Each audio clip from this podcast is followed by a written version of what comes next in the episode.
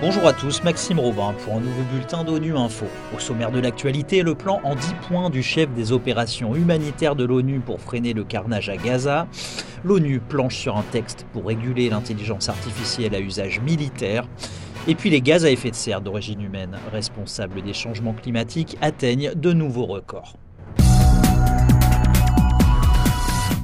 Le chef de l'humanitaire de l'ONU, Martin Griffith, a dévoilé ce mercredi un plan en 10 points pour, ce sont ses mots, freiner le carnage à Gaza.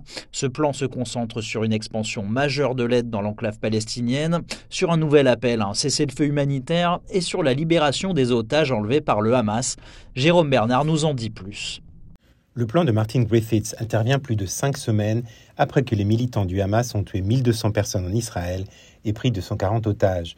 Les bombardements et les opérations terrestres par l'armée israélienne qui ont suivi ont détruit des milliers de bâtiments à Gaza et auraient coûté la vie à plus de 11 000 civils. Selon le chef de l'humanitaire de l'ONU, le carnage à Gaza atteint chaque jour de nouveaux niveaux d'horreur.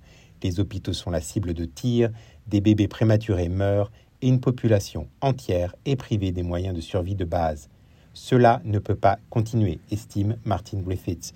Dans son plan en 10 points, il réclame notamment l'ouverture de points de passage supplémentaires en plus de celui de Rafah avec l'Égypte.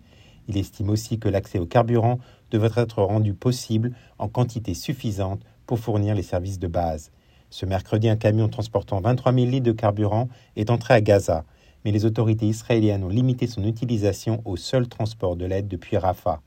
Au moins 120 000 litres par jour sont nécessaires pour faire fonctionner les générateurs des hôpitaux, les ambulances, les usines de dessalement, les usines de traitement des eaux usées et les télécommunications. L'ONU réfléchit à un texte pour réguler un nouveau type d'armes, les armes létales autonomes, des armes qui en gros pourraient décider seules de tuer ou pas certaines personnes sans la commande d'un être humain. Alexandre Carrette a parlé à Federico Villegas, il est représentant permanent de l'Argentine à Genève. Il préside la réunion sur la Convention sur certaines armes classiques, dont la réunion des États partis se tient cette semaine. Federico Villegas nous explique le vertigineux débat philosophique et moral qu'entraîne l'apparition de ces armes sur les champs de bataille. On doit penser toujours qu'on ne peut pas avoir une machine qui peut tuer un être humain sans avoir derrière la machine un être humain qui est responsable. Bien sûr, en même temps, on peut avoir euh, des armes robots, et ça existe déjà. Des armes robots sont plus précis, il n'y a pas euh, une personne qui euh, directement euh, envoie la munition, mais il y a toujours une personne qui décide de poser la machine avec une personne qui est un être humain, qui est responsable de fabriquer, d'utiliser, etc. Le problème, c'est que l'intelligence artificielle, qui en est tellement préoccupé. On parle toujours de l'intelligence artificielle comme une chose très dangereuse pour le discours de haine et pour la euh, liberté d'expression. Mais on doit être très préoccupé l'intelligence artificielle que peut être utilisée, être utilisée pour une machine en prendre la décision de tuer une personne sans avoir un être humain qui est responsable de ça.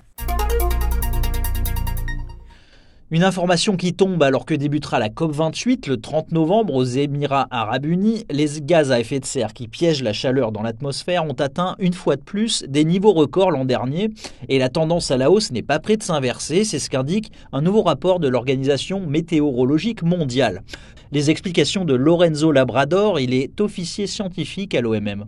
La communauté scientifique dit que si on n'arrête pas de façon drastique l'émission de gaz à effet de serre d'ici à, la fin de décennie, on va pas être dans une bonne position d'atteindre 1,5 degrés Celsius au-dessus de les, euh, niveaux pré-industriels. C'est maintenant aux pays qui vont faire part à la COP euh, ces mois prochains pour agir. Ils ont l'information, tout ce qu'il faut, c'est la volonté politique euh, pour agir. Voilà, c'est la fin de ce bulletin d'ONU Info. Merci à tous pour votre fidélité et à demain.